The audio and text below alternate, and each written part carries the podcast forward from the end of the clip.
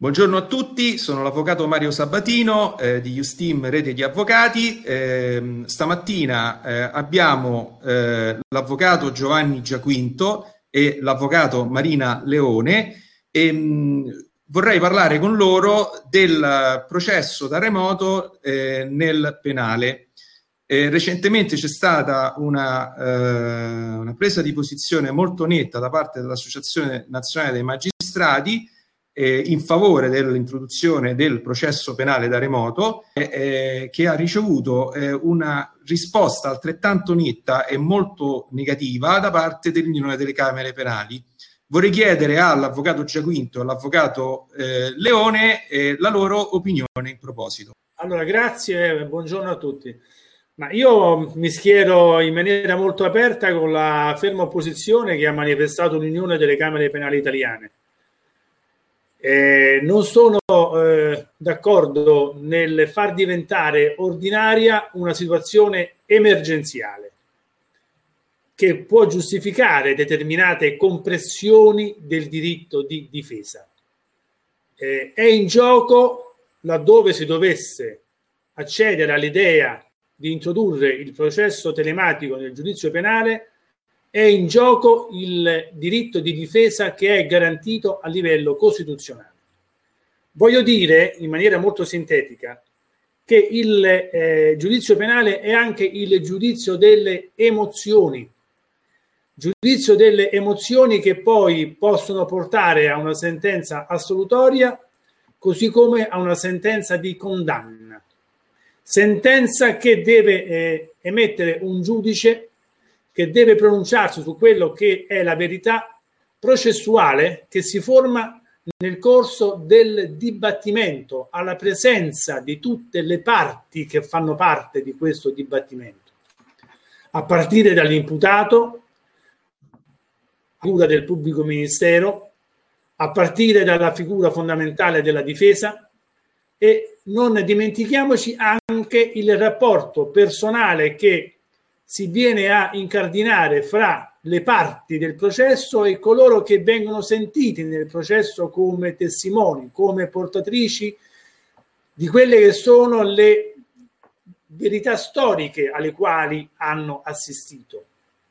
Il rapporto personale che si instaura nel corso del dibattimento attraverso il processo telematico verrebbe assolutamente demolito, annientato, annullato quando viceversa è fondamentale porre il rapporto personale fra, per esempio, difesa e testimone per poi far emergere quelle contraddizioni che nell'ambito di un giudizio telematico verrebbero certamente minate, verrebbero certamente meno.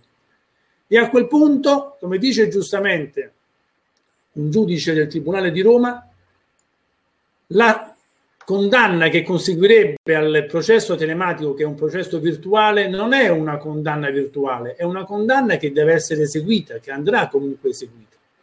E allora se noi vogliamo evitare la violazione dei diritti fondamentali della difesa, non, no, non possiamo che accedere a quelle che sono le, le giuste lamentele dell'Unione delle Camere Penali che ha come obiettivo principale la tutela fondamentale del diritto di difesa, che viceversa verrebbe assolutamente annullato. Grazie. Grazie Vanni, eh, la tua è una presa di posizione molto netta, ma io penso che, mh, vabbè, non sono un penalista, sono un civilista, eh, però credo che anche nel processo penale ci siano delle fasi che possono essere gestite attraverso lo scambio di memorie scritte o addirittura anche in, eh, in, da remoto, in videoconferenza. Marina, chiusura su tutto oppure ci sono degli spiragli, degli spazi anche nel processo penale che per il, il processo da remoto? Buongiorno. Io diciamo ho una visione mh, mm, un po' meno netta rispetto a quella dell'avvocato Giaquinto, nel senso che mi rendo conto che la situazione emergenziale non può divenire situazione ordinaria, però questa situazione emergenziale che oggi si è presentata può rappresentare un'occasione per riflettere e per valutare possibilità che probabilmente in passato, ma in passato vuol dire un mese fa, sarebbero state impensabili. Nel senso che forse non bisogna essere così assoluti nel dire sì o no.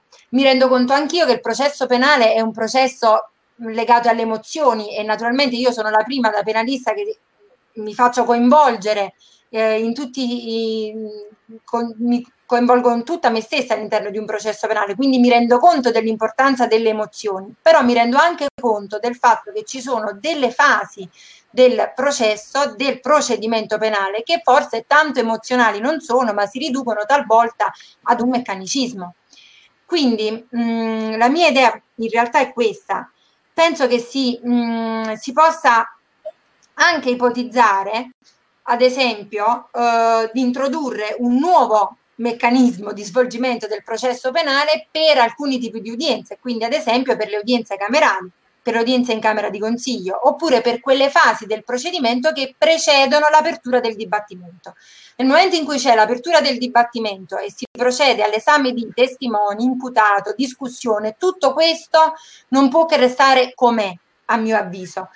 Però, ad esempio, si potrebbe ipotizzare ad, una, ad uno snellimento delle procedure sia in modo telematico o anche eh, pensando ad un processo diciamo cartaceo ad esempio per la prima udienza, per la fase delle questioni preliminari, per la fase che precede l'apertura del dibattimento. Allo stesso modo lo si potrebbe fare per le udienze in Camera di Consiglio. Quindi diciamo che la mia visione, sebbene non sia molto chiara perché è difficile ipotizzare un processo diverso da quello che c'è, questo penso lo sia per tutti, per tutte le cose nuove, è difficile pensare in un modo diverso da com'è. Però penso che un, un po' di apertura in più forse dovrebbe esserci anche da parte di noi penalisti che tendenzialmente siamo molto legati al processo tradizionale, se così possiamo chiamarlo. Quindi forse questa, questa emergenza può rappresentare uno spunto di riflessione anche per noi. Bene. Posso intervenire, posso intervenire un attimo, fare un'obiezione? Certo, a, certo, a certo Giovanni, prego. Che ha introdotto Marina Leone. La prima udienza, la prima udienza quella dove essenzialmente vengono svolte le richieste di prova, ma quante volte questa prima udienza è un'udienza fondamentale anche per dare una, diciamo, una certa insomma, direzione al processo penale. Quante volte questa prima udienza viene utilizzata eh, per, le, eh, per quelle questioni preliminari che attengono per esempio alla competenza, alla costituzione di parte civile, quindi ci sono anche delle questioni in queste prime udienze che sono espressione fondamentale del diritto di difesa.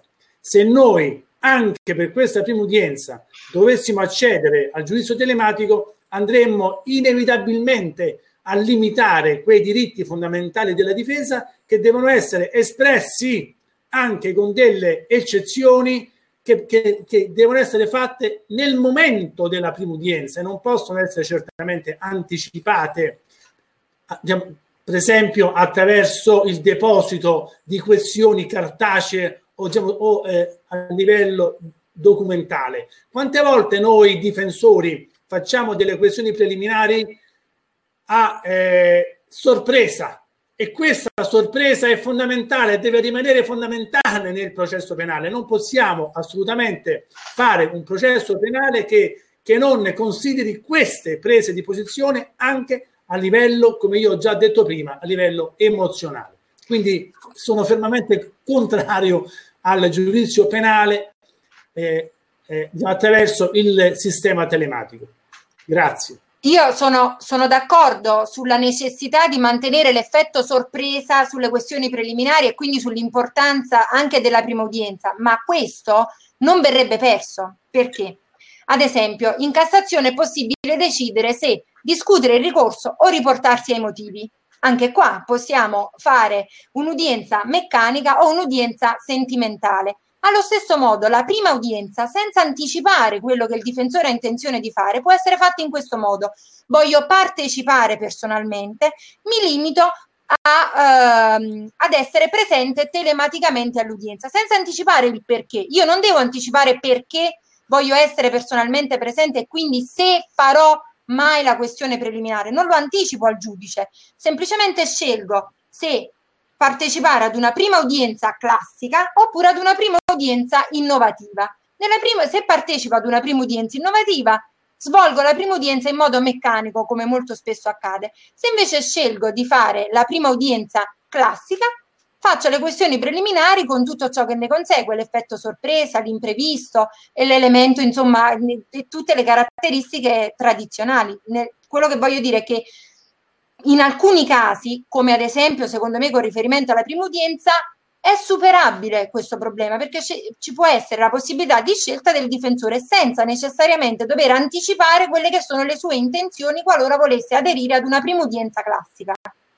Ma allora, se per esempio vi è una parte offesa che si costituisce in giudizio, come faccio a sapere in via preliminare? Come faccio io, ovviamente avvocato, a poter eccepire in via preliminare una questione sulla inammissibilità se non ho modo di valutare seduta stante in quel momento quello che ovviamente il mio avversario nel processo intende fare. Se Quindi ci, ci sono anche delle problematiche di natura concreta.